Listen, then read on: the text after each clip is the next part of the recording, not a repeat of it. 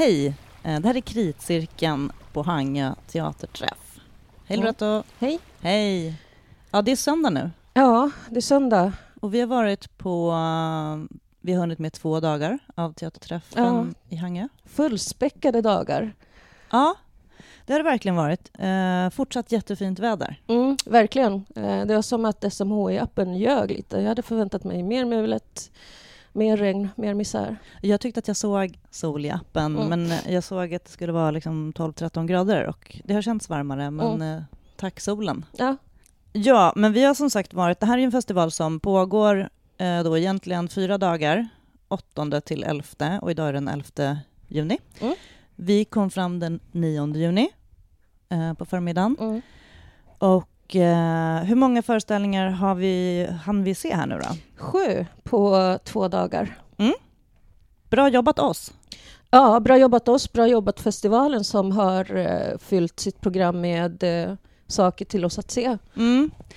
Och vi har också hittat eh, några olika teman. Och de är väl kanske roligast att, att prata om. Ja, men exakt. Eh, men eh, när vi eh, spelade in förra avsnittet som vi gjorde här, när vi kom fram, så skulle vi precis gå iväg och se installationsperformance eh, verket Trädgården av Anna-Sofia Nylund och hennes eh, crew. Mm. I en trädgård i Hanga. Mm. Ehm, Liksom egentligen mitt i ett villaområde, kan man säga. Ja. Och, ehm, mm, och det handlade om eh, växter och gräs och vår relation, människans relation till växterna och att växter har ett eget liv. Ja, Mm. Vi har också tittat förbi ett pågående, så här long duration, pågående installationsverk som heter Plant-Based Stories. mm, precis. Som är precis, eh, precis vid eh, festivalens eh, centrum. Mm. eh, som eh, går ut på att eh, publiken, deltagarna, får eh, dela med sig eh, em, sina växtbaserade eh, historier ur sina liv och sen så samlas de ihop till, eh, ja, vad ska man säga, en samling berättelser och som ska senare mynna ut i en, ja, ett performance. Ja, det är ett pågående projekt. Det ska samlas in på någon webb kanske, tror jag. Eh, och sen så ska det bli final nästa Hangö teaterträff. Ja, precis. eh, redovisning på något Mm. sätt. Eh, så det, eh, det är mycket växter här. Eh, och så såg vi Deep Fantasy. Mm. Men sy som är skön. Ja, men precis. Ja, fantasy. Ja. Fantasi. Mm. Antonia Henn har gjort koncept, text och regi. Mm. Ehm, Och där var vi i havet. precis, havet är djupt. Väldigt eh, mermaid-core kan man säga. Med lite inslag av eh, Cthulhu, med någon slags eh, kommentar till eh, människans eh, nedskräpning av havet. Mm. Och det var fint. Eh, och liksom videoprojektioner och eh, lite naket. Mm. Det var lite naket i trädgården också. Mm. Så det var väldigt liksom eko, ekotema. ehm, men, eh, ja, men det återkommer vi till. Ja, precis. Och det var också lite vatten i trädgården. Det var en Mm. liten damm där.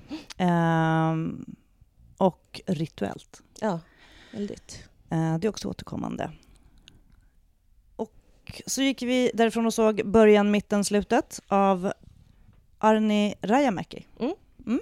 Eh, en eh, dramatiker, ganska, ganska så färsk, eh, som är ehm, eh, typ av eh, prima vista performance där skådespelaren får ett manus eh, på scen och, utan repetitioner och får liksom framföra det här manuset.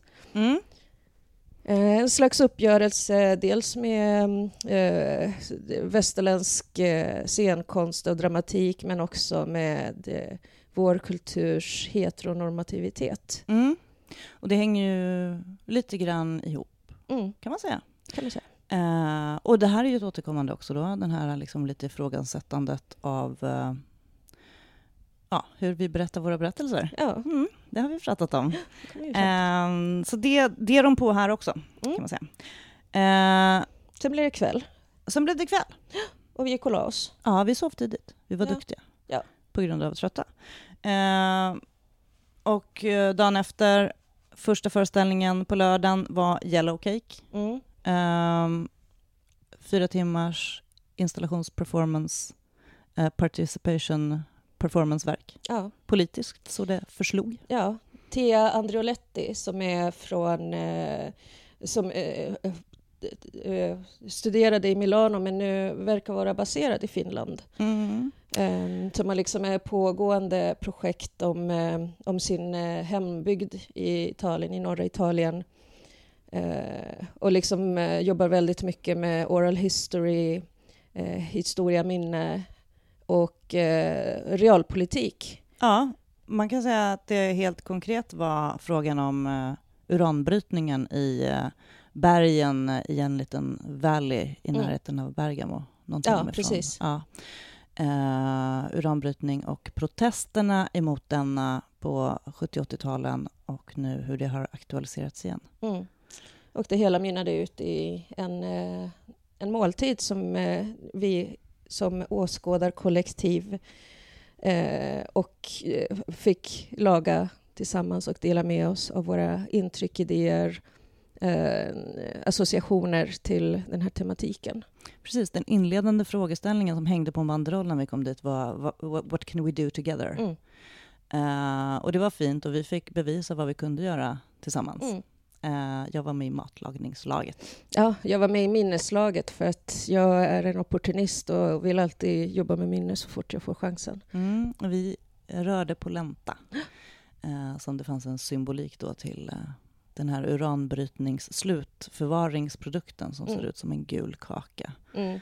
En ganska otäck eh, symbolik att sitta och äta polenta. Men, men där fanns ju också polentan som en, eh, som en stark tradition. Att man eh, samlas och rör polenta och eh, äter ihop. Och det hade både protestdemonstranterna eh, gjort Mm. där på den tiden och även eh, vad heter det, mineral, eller uranbrytningsföretagen. Ja, Eh, så det var någonting som förenade samtidigt. Då, som de samlas kring mat helt enkelt. Inte... Mm. Precis. Eh, och eh, mat fanns ju också med som en parameter i eh, Virus eh, teater och Havanna Company. Mm. Whiz, Whir, Bang, Clang. Precis. Ehm, Rostat bröd. Rostat bröd. En eh, väldigt eh, fin föreställning riktad till eh, barn men också, tror jag, vuxna som uppskattar att leka och fantisera. Mm. Eh, också festivalens eh, pristagare. Mm, de fick Antonia-priset. Mm. som är ett sånt där pris som eh, delas ut. Men det är också så att den juryn har sett finlandssvensk teater under hela året. Ja. Så det är inte bara föreställningar som spelas här. Precis. Eh, men den här var ju då utvald att spelas här. Och det var ju tur. Ja, det var ju tur att vi fick se den. Ja, väldigt Eh. glad att få se. Det var också väldigt ljudlig Ja. eh, föreställning. Ljudlig, eh, baserat på två av Sylvia Plaths eh, barnböcker. Mm. Mycket fin. Mm. Eh, och den handlade om sömn och sylt eh, och deltagande, Mm. Eh, samvaro och eh, väldigt poetisk. Ja, poetisk och filosofisk. Mm. Eh, sen störtade vi ganska snart därefter. Nej, men vi hade en liten paus däremellan faktiskt. Ja. Kanske var festivalens första, Första Ja. tupplur. ja, första rast. som vi, det har varit ganska tätt mellan Ja. föreställningarna. Eh, gick vi till eh, Live Art Denmark, eh, kompaniet, som gjorde sin föreställning Kaboom, konsten att förstöra. Mm. Det var liksom en destruktionsperformance. Ja, precis. Eh, en eh, slags odyssé genom konsthistorien där konstnärer förstör eh, olika föremål, objekt, konstverk. Och- Förstörelsekonst helt enkelt. Ja, förstörelsekonst och som ställer sig frågan vad är att förstöra? Och kanske liksom indirekt vad innebär det att skapa? Mm. Och, och den övergripande, vad är konst? Sådär, Ja, precis. kan man säga. Eh, Så där har vi kanske den här uh, metaberättelsen om konstformen Mm. eh, igen. Ja. Ehm, och den är inte ovanlig. Men det här var mer... jag fick uppfattningen om att de är liksom kanske lite närmare bildkonsten, Eller bild- mer performancekonsten. Liksom. Ja, bi- ja, och ljudkonst framför allt. Mm, mycket ljudkonst var det. Eh, vi fick höra och se Mm. eh, gitarrer förstöras, Mm. till exempel. Precis.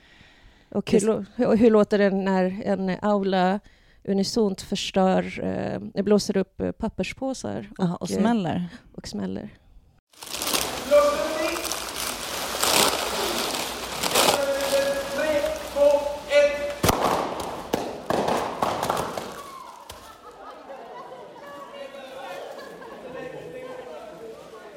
Och sen så kom vi väl raskt in på den sista föreställningen Mm. efter det. Eh, Sydkoreanen Yahako Mm. med eh, sin eh, väldigt fina föreställning Kuku. Mm. Eh, och det är namnet på... Det är ett varumärke, namn på riskokare. Han Mm. hade med sig sina tre talande riskokare. Mm. Ja, Kuku är, kan man säga är typ som Electrolux, Ja. eh, men också som har i Sydkorea blivit eh, synonymt med, eh, med riskokare. Man kallar sin riskokare Sin Kuku. för sin Kuku. Mm. eh, handlade om eh, den ekonomiska krisen på slutet av 90-talet. Eh, talade väldigt mycket liksom, om imperialism och dess effekter på människors liv. Den eh, exploderande självmordsfrekvensen som har ökat under de senaste decennierna i Asien, eh, Sydkorea och en del i Japan också. Och eh, han berättar om eh, sin gode vän Jerry som, eh, som, Som inte lever längre. som inte lever längre. Mm. Eh, otroligt fin föreställning och eh, Yahako ska ju komma till eh, Dramaten Mm. eh, och spela sin eh, The History of Korean Western Theatre som är liksom tredje delen i en eh, trilogi. Eh, han har, eh, det här är då andra delen, Kuku var andra delen i en Mm. Hamartia-trilogi som han kallar den för. Ja. Och det är ju också begreppet för den här eh, Alltså det är så här Aristoteles eh, dramaturgbegreppet Ja. för när eh, hjälten gör det ödesdigra misstaget. Ja, precis. Eh, och första delen eh, i den här trilogin heter Lolling and Rolling, Just det. som handlar om, eh, om språk. Mm. Eh, och ehm, det får vi se hur den blir, eh, Mm. kanske på Dramaten i höst. Eh, och den låter lite mer som att den ännu mer handlar om ja, men om, om då en, någon typ av ehm, resonemang och kritik om den ja, västerländska teaterdominansen, Mm. också även på den liksom, eh, eh, kanske asiatiska, eh, koreanska specifikt eh, teatern. Mm. Ehm, och eh, ja, så där fanns det liksom, om man, om man tänker sig att man ser den här Coco eh, också som en del i den här trilogin, så kan man tänka sig att man har också det där spåret som är kanske tillbaka till början, mitten, slutet. Ja, men exakt. Här är det ju då, vem är berättaren? Är det riskokaren? Mm. Ehm, och berättelsen, om världsekonomin, liksom. den, Ja. där typ, den där specifikt uttalade då krisen, eh, stora Mm. krisen, när USA gick in och ehm, tyckte att de räddade Mm. Sydkorea, fast kanske inte hjälpte utan stjälpte. Ja. Ehm, Förnedringens dag, som, eh, som eh, de kallar det, dagen då eh, IMF, eh, internationella, internationella valutafonden, gick och skrev, på, eh, skrev det här avtalet med Sydkorea. Mm. De fick hjälp med sin enorma statsskuld på något Ja. sätt och blev ännu mer skuldsatta. Ja. Ja. Eh, vilket också har påverkat en hel, hela generationer som har kommit efter det och som känner att livet är hopplöst. Mm. Och, och mitt i det hela så, så exploderade ändå liksom den här riskokarindustrin. Mm. Ja. Men det är också mycket som sammanfaller, tänker jag. Eh, kanske, jag tänker från ett liksom, nordiskt perspektiv så kan man ha haft liksom, en syn på Sydkorea som eh, eh, leverantörer av en massa fantastiska maskiner. Mm. Eh, Ja. digitala produkter, alltså Samsung till exempel, Mm. tydlig liksom. Ehm, men tech, eh, alltså så här hård, hårdvaru kan man säga, industri. Mm. Eh, och eh, nu sitter ju en stor del av eh, liksom västerländska kidsen och eh, suger i sig ganska mycket sydkoreansk kultur. Mm. Så K-pop och eh, liksom Ja. hela den eh, kulturen. Och den är, är, det finns ju en medvetenhet också där kring att där, där, där pågår den här också pressen att lyckas. Alltså Mm. det är någon typ av vinna eller försvinna mentalitet som, som verkar liksom prägla ehm, den här generationen. Mm. Ehm, just som han berättade också att det var liksom, ja, han pratade om att det finns ingen utväg. Han pratade liksom om jämför mellanrummet mellan liksom att, eh, att klara sig eller gå under det som en, den lilla fickan med luft som är mellan skyddsväggarna på tunnelbanan och Ja. eh, tunnelbanevagnen. Ja. Det finns ju nämligen också en berättelse där om en, eh, en 19-årig kille som jobbar med att ehm, reparera de här skyddsdörrarna som de var tvungna att sätta upp i tunnelbanan för att folk ska sluta hoppa framför tågen. Ja. Eh, då blev det en ny, det blev ett nytt yrke att bli, eftersom de här dörrarna hänger sig ibland.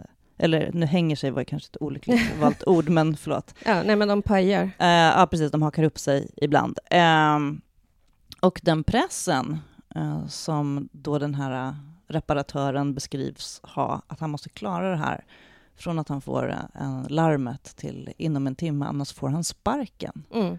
Och han stressar och stressar och stressar och stressar och kollar på minuterna, ungefär som men vi har hört den berätta om arbetare liksom med cykelbuden, matbuden, liksom som, som bara stressar och stressar och stressar och tar väldigt stora risker i sitt arbete för att helt enkelt antingen, ja, antingen man jobbar på provision eller riskerar att få sparken. Mm. Eh, och han, eh, spoiler, spoiler, eh, trillar ju ut i spåret när Ja. det kommer ett tåg. För att han eh, stressar så mycket. Ja. Ett centralt begrepp som ehm, eh, han pratar om också är det koreanska ordet golib mu won, eh, pardon my French, eh, som eh, lite klumpigt går att översättas till total isolering utan hjälp, som är liksom det här, det här tillståndet som som eh, han beskriver det koreanska folket har blivit försatt i eh, Mm. i och med de här ekonomiska kriserna. Precis. Och han, eh, hans berättelse, är, ju- han, han pratar ju på koreanska. Eh, och det är ett berättande med bildskärm och lite videoklipp. Eh, och så är det riskokarna som pratar och sjunger Mm. och spelar musik.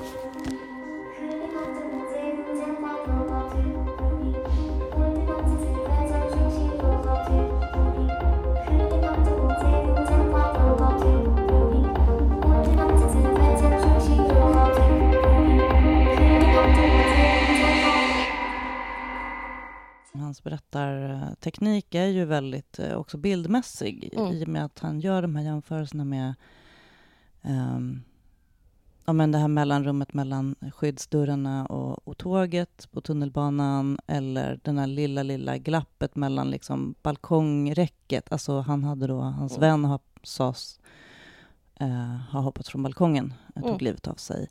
Att det fanns liksom det där lilla, lilla ja, Mm. mellanrummet som han beskrev då. Det blev en metafor. Ja. Och, ä- och även liksom en eh, metafor för hela hans generation. beskrev Exakt. Det. Mm.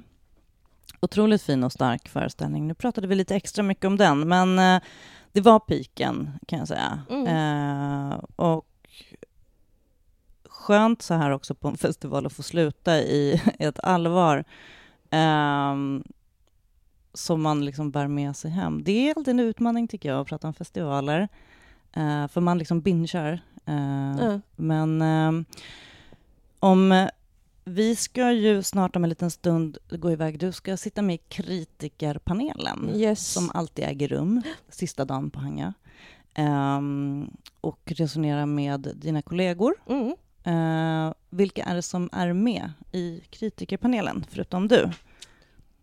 Jo, i panelen förutom jag sitter eh, eh, Lasse Garoff från Ylle, Otto Ekman från Ny Tid, Barbro Enkelgrim från HBL. Eh, och eh, panelen kommer att modereras av Hanna Yllestalo från Kritikbyrån. Mm. Eh, ja, det Mm. ska bli eh, spännande att höra. Jag har ju haft lite samröre med de kritikerna förut. Ja. Jag satt ju i en panel förut när Lasse och Otto var med. Mm. Och Barbro eh, var nog med när vi hade kritikerworkshop, eh, den här digitala upplagan som jag var på. Ja. Eh, och och skrev om eh, Hangö teaterträff i grupp. Ja, så. gud vad roligt. Mm. Eh, och, och, jag tänker att vi kanske tar och börjar gå dit och så fortsätter vi och sammanfattar vår festival när vi har hört er prata där. Mm.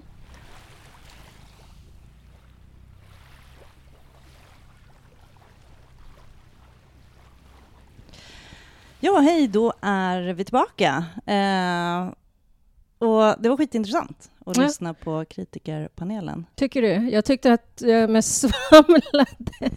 Nej, men eh, det var ju ett gemensamt, alltså det här kollektiva liksom, ja. Eh, sökandet efter någonting och ja. jag menar med en bra moderator. Uh, jag tänkte lite grann på det som vi har pratat förut som jag tyckte var ändå lite intressant. Det här med utmaningen att som kritiker liksom ta ett grepp om en festival. Mm. Att få ändå prata sådär, eh, eller som vi gör, mm.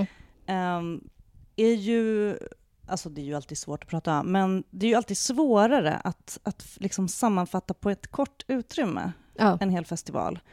Eh, det här som vi har redan pratat och hittat liksom lite teman och sådana saker. Men när man liksom rör sig lite fram och tillbaka och funderar. Men jag, det jag tyckte också var intressant att få höra det här som man inte riktigt vet. För då var ju också festivalgeneralerna med. Ja, och precis. fick liksom bolla ut frågan, en så, sån sak som jag har undrat lite över. Hur, hur urvalet görs? Ja, hur görs urvalet? Liksom? Eftersom man då som kritiker har det här, dels att man, eh, det är ett festivalprogram, man kan inte se allt, eh, man måste välja någonting. Mm. Eh, och eh, det tyckte jag var kul att höra. Alltså man har ju den, alltid den där FOMO-känslan själv. Ja. Men det hade ju också de andra kritikerna som är såhär, nej, så fan var ja. du på den och inte jag? Eh. Och det handlar ju om också praktiska eh, skäl. Ja. Nej, jag måste säga att ehm, jag blev väldigt förvånad över formatet av eh, samtalet eftersom jag hade ju liksom förväntat mig att vi skulle stå på den där scenen i stora salen.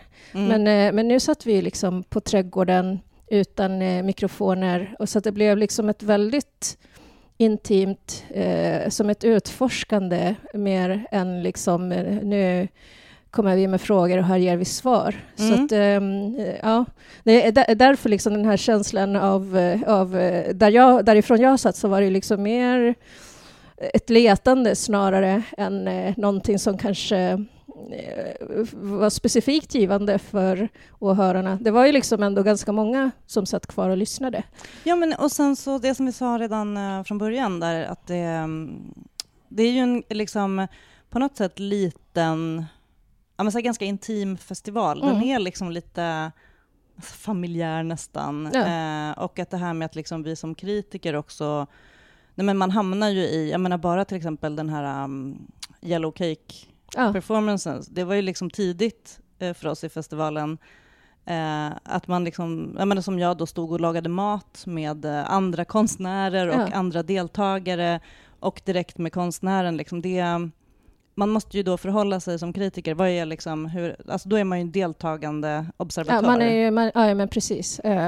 Det är liksom inom antropologin och etnologin så finns det liksom metoder för att, för att visa upp den transparensen. Liksom, eh, reflexivitet brukar man tala om, alltså, där, där man redogör för sin relation till fältet och sen så kan man liksom släppa det och gå över till den här eh, mer utifrån stående eh, blicken. Mm. Eh, och det finns ju liksom inga formler för hur man gör det som teaterkritiker utan det är liksom, ja, hur ska man förhålla sig till till eh, skribentjaget och, eh, och eh, uppdraget, så att mm. säga. Ja, men bara sån här uh, sak som, och det har vi nämnt någon gång förut också, uh, när man hamnar i ett läge och man blir bjuden på saker och så blir man bjuden på ett glas vin. Jag hade ju mm. då Alltså, det här var en italiensk konstnär och jag, man fick ju välja vilken grupp man ville vara med mm. i. Då tänkte jag, nej men jag vill vara med i matlagningsgruppen och någonstans kände jag att, så att det måste bli ett glas vin här mm. och det, det, är klart att det blev. Ja. Uh, för det ingår liksom i polenta-ritualen i, i, receptet att man uh, det är liksom en del vatten, uh, en del polenta och sen ett glas vin som man dricker medan man rör, för ja. det tar så lång tid. Ja. Um, och um, och att man jobbar tillsammans och är det väldigt nära liksom, konstnären. Så det är klart att man eh, kan eh, säga så här, jag är kritiker så jag kommer bara gå runt och titta. Men då blir det ju en så konstig stämning. Ja, och, men, och dels så kan man ju liksom inte heller bedöma verket i, alltså, på, på dess eh, ursprungliga premisser. Nej, men till exempel så är ju en sån sak, vi har ju gjort lite såna Eh, men vi har gjort det här dödspaketet och lite sådär, fått, du vet man får brev med instruktioner. Så ja. var ju vår matlagnings... Det vet ju inte du, för vi var ju inte på samma. Nej, precis. Eh, men, men den var ju upplagd så, den matlagningsgruppen, mm. att man eh, fick eh, brev eh, med instruktioner som man skulle öppna i en viss ordning. Mm. Ja, men så vi det... hade också brev. Ja. Eh, så vi hade liksom mer som ett utforskande av en karta och liksom man kan säga som, du vet sådana här rollspelsböcker där man eh, väljer, alltså där man går från kapitel till kapitel sådär. Ja, just det. Ja. Eh, så att, ja, nej, men det var ett liknande format, men, mm. eh, men kanske liksom inte med det här eh, konkreta, eh, hand, alltså handgripliga görandet, utan nu, vi, vi hanterade ju minnen, så det blev liksom mer mer abstrakt. det blev lite regi, liksom, eller så, för hur ni skulle samtala och vad ni skulle prata om? Nej, alltså vi fick ju liksom eh, några, eh, några historier dels om, om två kvinnor som eh, var i någon slags frontlinje för de här protesterna ehm, varav en inte var riktigt i frontlinjen, men hon var liksom en, eh, som en slags pelare, men hon höll sig liksom i bakgrunden för att hon eh, Eh, hennes familj var till majoriteten för uranbrytningen för att de mm. hade ekonomisk, eh, ekonomiska intressen i, i det hela. Så att eh, vi fick ta del liksom av, av de konflikterna. Båda de här kvinnorna hade också gemensamt att de var lärare, fast i två olika generationer. Ja, ja, ja. Uh, ja men det var ändå, alltså, jag, jag måste säga att jag uppskattar hela, alltså hela ja, men hur hon har researchat det här mm. och byggt upp det och liksom placerat eh, ja, men ta dem, alltså hittat den där konflikten. Mm. Det är ju liksom teater. Ja. Eh, men det var... också, att hitta den där liksom, ja, men att, ja, det var inte bara liksom berget som klövs, liksom, utan även familjer och relationer. Det var så otroligt fascinerande också, för att vi hade ju i gruppen eh, några deltagare som var från Mosambik som kunde berätta om eh, det landets eh, liksom konflikter kring eh, gruvdrift och så där. Och sen så eh, en eh, tjej, också i gruppen, en finsk tjej, som plötsligt droppade här med att, slut, att Finland har gått med på att slutförvara eh, vad heter det, kärnavfall. Ja, ta hela världens, eh, ska bli värld, hela världens uranskräpkorg. Ja, så det blev liksom så otroligt intressant att det blev liksom en, en slags dramaturgi bara som blev triggad av, eh, av den här väldigt spe, specifika historien som utspelar sig i Italien. Så liksom att vi kunde ta hela vägen till Mosambik och sen till eh, Finland. Mm.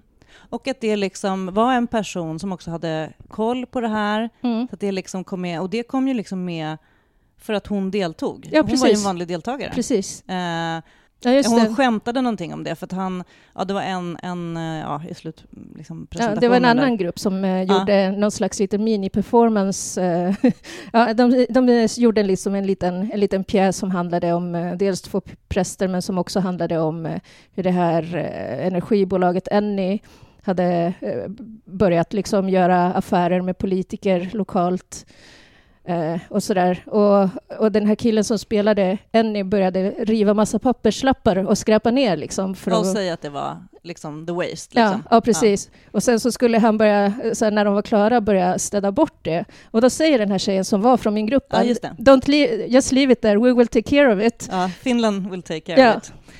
Alltså det var, det var en fantastisk rap liksom, uh, ja men det var ju liksom comic relief. Ja, verkligen. Uh, och fortfarande liksom uh, ett jätteallvarligt ämne. Mm. Och, liksom, och nu, eh, det, här liksom, det här sker nu och liksom, temat är aktuellt igen. Och hela, ja, men hela klimatdiskussionen. Mm. Alltså det är ju verkligen, den är ju också verkligen liksom, alltså kärnkraft eller eller inte. Alltså energiförsörjning, vi behöver energiförsörjning, samtidigt så är kärnkraften liksom, ja, kommer ju med det här avfallet och risker. Så det är liksom ingen lätt fråga. Och det var inte så att vi löste den. Det var inte, liksom, det var inte aktivism på det sättet heller. Eh, mer än att man fick verkligen en inblick i den sidan som är emot. Mm. Eh, Så. Ja, nej, men det var väl aktivism så tillvida att vi samlades kring en fråga. Mm. Men jag menar, jag Mm. tänkte, det, det är svårt att säga så här, jag kan inte säga att jag har en jättestark liksom, eh, alltså jag är journalist mer, Ja. alltså jag observerar och sådär. Men ja, ja eh, nej men det var, det var intressant och jag tyckte verkligen att det, jag lärde mig massor. Mm. Eh, och jag tyckte också att hon var så fantastisk. Ja, Thea. Andrioletti. Alltså, verkligen. Karismatisk Ja. konstnär och intressant. Och det ska vi säga att den här, eh, det här verket kommer att eh, ges igen i Finland på Antifestival i Kuopio Mm. i september. Eh, så om det är någon som lyssnar, så där kommer man att kunna uppleva det igen. Ja. Jag hoppas också att det kanske turnerar, för det... Ja. Det är väldigt fint också för att ehm, hennes egen dokumentation av eh, det här verket är att hon broderar en liten pryl på sin blåa klänning. Så att, eh, så att det är liksom hennes enda dokumentation som hon gör. Ja, jag frågade henne om klänningen också, för den Mm. var så fin. Den liksom mörklila, väldigt speciell liksom Mm. snitt på den. Hon sa att det var, hon har sytt den själv, eh, och det, hon har tagit en modell från en eh, gammaldags skidklänning. Mhm. Från liksom, det här är ju nära Alperna. Mm. Eh, så att, eh, ja, en sån här damskidutrustning från, ja men sa hon att det var från 50-talet någonting Mm. liksom. Eh, jag vet inte när man senast använde skidklänningar på det sättet, Nej. men eh, den har liksom en väldigt, ja, eh, speciellt, för det är också en sån här plast, du vet så här bandknäppe, alltså Ja men du vet när man sätter ihop, liksom, binder ihop skidor eller någonting, det var så här plastknäppe, alltså Mm. brett sånt där textilband, alltså Ja. så här nylon i ryggen. Ja, var, alltså, som också var så här lite, ja, ja, konstnärligt avslöjande. yes. Roligt när man vet att det har med skidor att göra. Mm.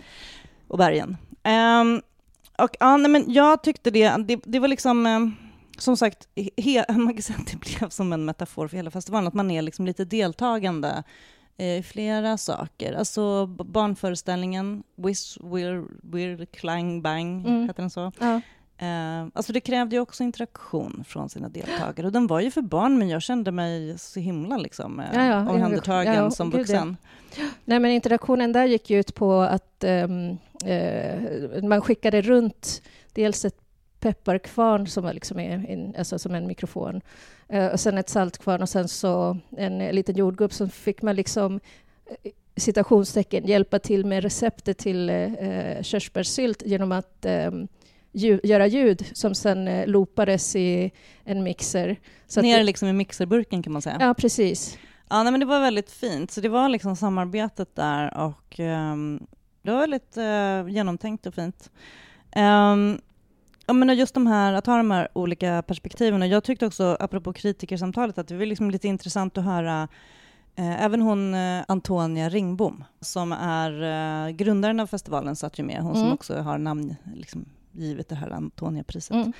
Mm. eh, satt ju också med och lyssnade. Ja. Eh, så det var liksom den första generationen Hangö teaterträff och sen så de eh, nuvarande konstnärliga ledarna Jonas Welander och Tom Reiström som har kurerat årets. Och liksom, jag menar också, det skulle säga liksom just det som att, de, att man fick höra dem berätta hur, för det är liksom inte det är inte liksom upp- uppifrån kurerat, utan Mm. dels så finns det en del av festivalen som är att man kan ansöka om att få göra saker.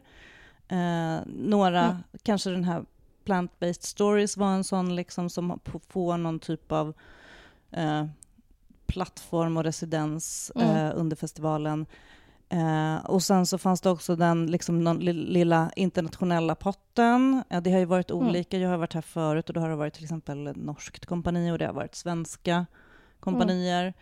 Ehm, alltså ÖFA-kollektivet var Mm. där då när jag var här och så norska Susie Wang. Mm. ehm, bland annat. Och ehm, nu var det ju danska Live Art Danmark. Så det finns något litet liksom internationell, en liten ja, kvot eller man ska säga. Mm. Och sen finns det de som liksom föreslår och liksom på något sätt blir antagna att göra någonting. Eh, och sen så finns det det här samarbetet som är mellan Baltic Circle-festivalen och andra festivalen och den här Mm. Anti, tror jag, Mm.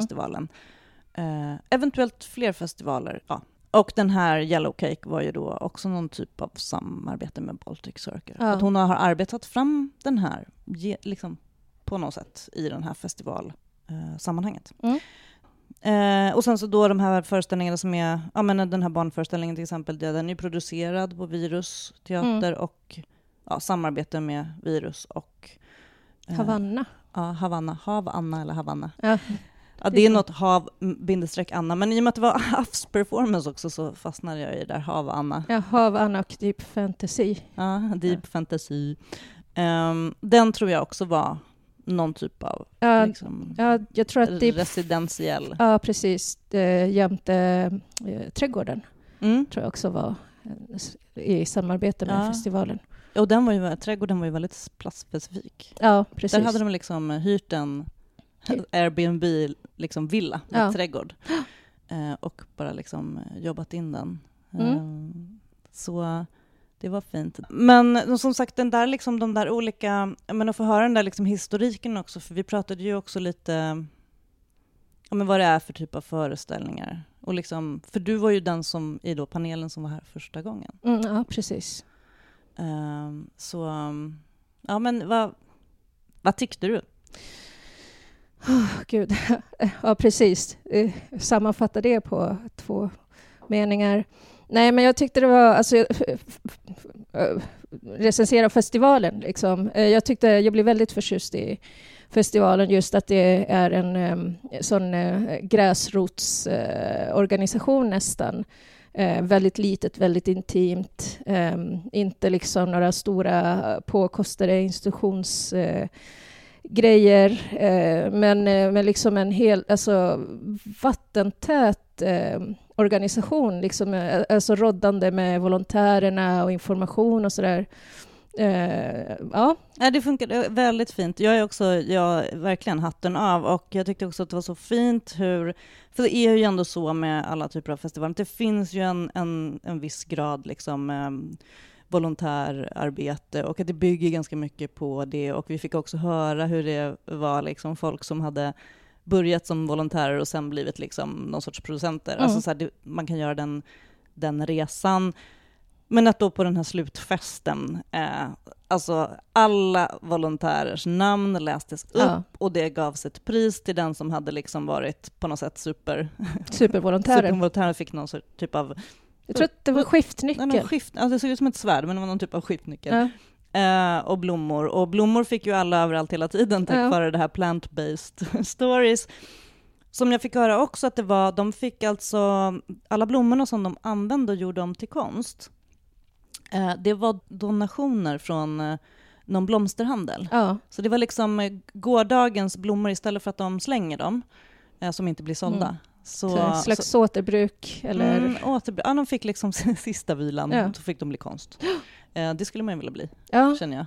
ja. Gör om mig till en vas. Nej, men eh, hur eh, signar man upp sig för ett sånt ålderdomshem? Mm. Ja, exakt. Lite, precis. Ehm, nej men, och, och det är fint. Det är, en, det är en speciell typ av festival. Jag vet att du frågade mig, eller vi, vi pratade lite sådär om, så skulle den här kunna ske i Sverige? Mm. Nej. Nej, för då har den funnits Ja. i Sverige, svarar du då. Och det är ju såklart. Ja, visst är det så. Eh, för man skulle kunna tänka sig att motsvarigheten hade varit liksom en enorm stor frigruppsfestival eller någonting Mm. sånt.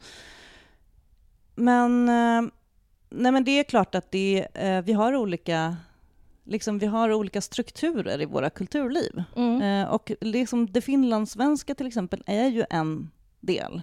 Ja, jag kan tänka mig att mycket spelar in där, liksom att de eh, agerar utifrån en eh, position som minoritetsspråk. Att det är Mm. liksom det som är det, det samlande, eh, eller liksom det shit som möjliggör att man överhuvudtaget samlar sig. Mm, och det finns också ekonomiska Ja, liksom, resurser, fonder och sådär. ja, Eh, vi har ju till exempel fått stöd från Kulturfonden Sverige-Finland för Ja. att resa till den här festivalen.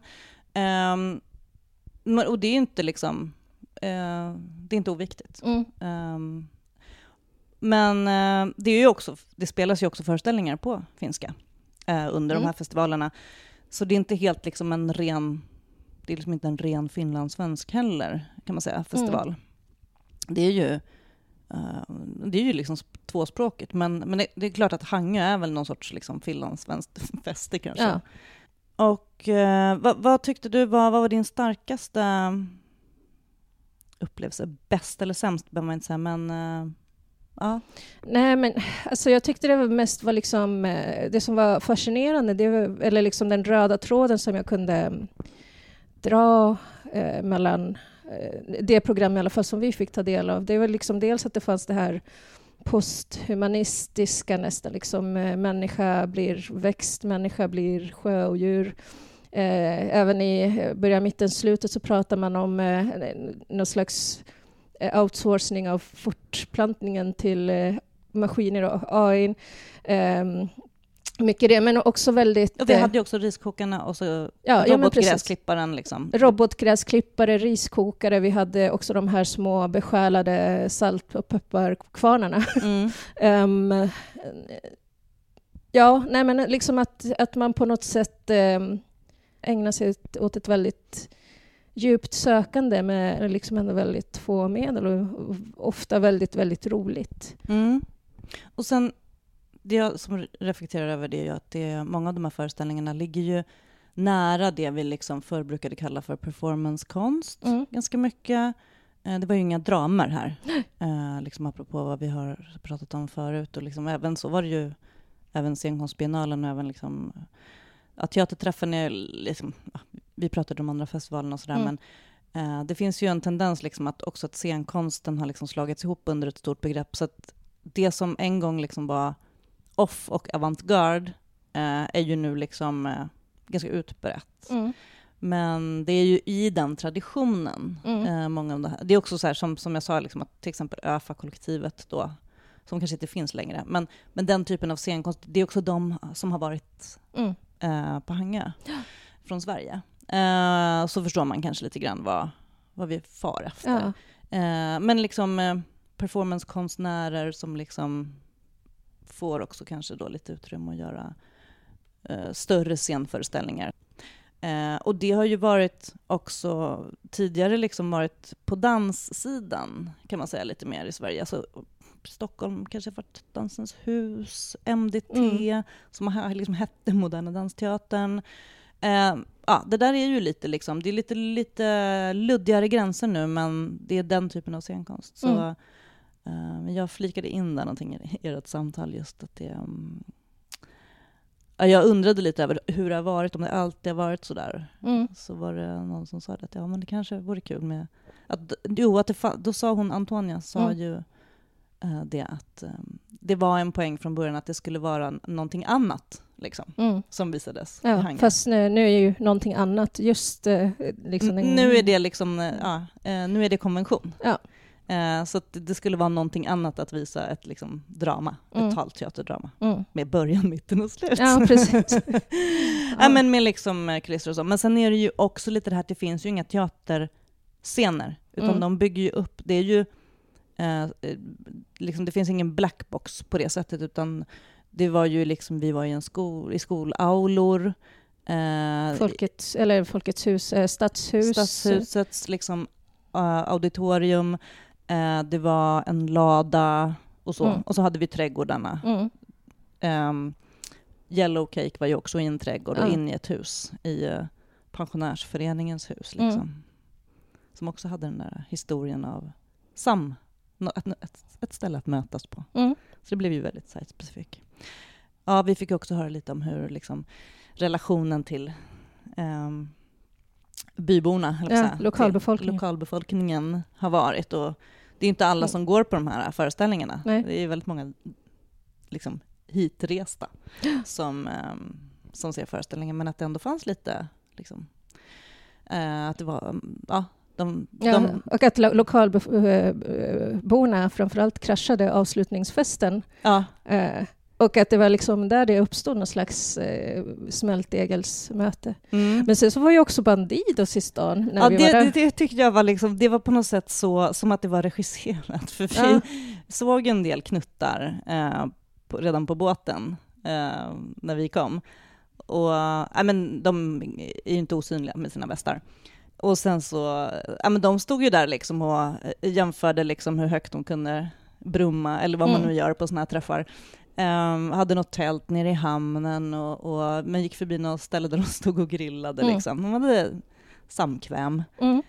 Också så här, spännande plats. Ja. Ehm, här var det liksom Här möts liksom esteter med eh, mc-gäng. Ja, men också hela den här, liksom, eh, man ska säga den politiska medvetna känslan på den här Hangö Ja. teaterträff med så här, eh, all mat är vegansk och det Ja. var liksom så att eh, Content-varnings eh, i programmet. Och, Ja, varning för liksom sexuella eh, liksom, scener med växter. Alltså vad Ja. var det typ? Erotisk, växterotik. Ja, precis. Och eh, liksom en eh, utförliga instruktioner om att inte anta eh, samtycke och sådär. Liksom. Ja, det fanns, precis. Det fanns, det fanns trivselregler som Ja. var väldigt tydliga. Liksom. Väldigt woke. Ja, det var väldigt woke. Det, och jag tror, ja, nu kanske jag är fördomsfull, men jag tänkte att kanske Bandidos inte riktigt hade samma. Nej, Eh, men vad vet jag? ja, kanske delade på sina De trivselregler. kanske ja, precis, eh, hade samma kopiator Ja. för sina affischer. Men eh, ja, nej, men så det är ju liksom... eh, Alltså man är i ett samhälle, i en, en liten liksom skärgårdsstad, Mm. eh, i försäsong, Ja. liksom. Eh, som håller på att vakna och snart kommer badjävlarna liksom. ja, precis. och seglarna och... Ja, nej men... eh, Mm, det, eh, det om Hangö teaterträff. Ja, jag kommer gärna tillbaks. Mm, Jag tänker att det här blir nog mitt eh, sommarresmål mm. framöver. Ja, nej men jag, jag kände också det. Jag kände det redan första gången som jag var här. Liksom att, eh, nej men hit kommer man tillbaka. Det, alltså trevlig är ju ett hemskt ord, men det är ju någon sorts, det är trevligt. Mm. Och att man är ute hela tiden. Mm. Nu var det ju också, nu har vi haft väldigt fint väder. Ja, Vi har lite bombränna lite. ja, vi, hade, vi hade tur med vädret för det var inte så eh, exceptionellt varmt i de här långa promenaderna så vi fick gå till de olika sajterna. Nej, Men, men väldigt soligt. Men som sagt, det hade kunnat ösregna och Ja. blåsa, som det kan göra mm. i skärgårdar i, vid havet. Ja, Ja, nu ska vi åka hem. nu, precis, nu ska vi packa ihop oss. Eh, men eh, vi tackar Hangö teaterträff för att vi fick komma hit. Mm. Och Eh. tackar Kulturfonden eh, Sverige-Finland. Mm, för eh, hjälp med resan. Eh, det är vi väldigt glada för. Eh, och tack kära lyssnare för att ni har lyssnat på vår festivalspecial från Hangö. Eh, nästa avsnitt så tror jag att vi har en sommaravslutning Mm. på gång. Eh, det är ändå lite trådar kvar att knyppla ihop. Ja, Och nya festivaler att se fram emot Ja. kanske. och Nya föreställningar. Nya föreställningar. Eh, bra, vi säger så. Tack så mycket Loretto. Tack, Cecilia. Kitos.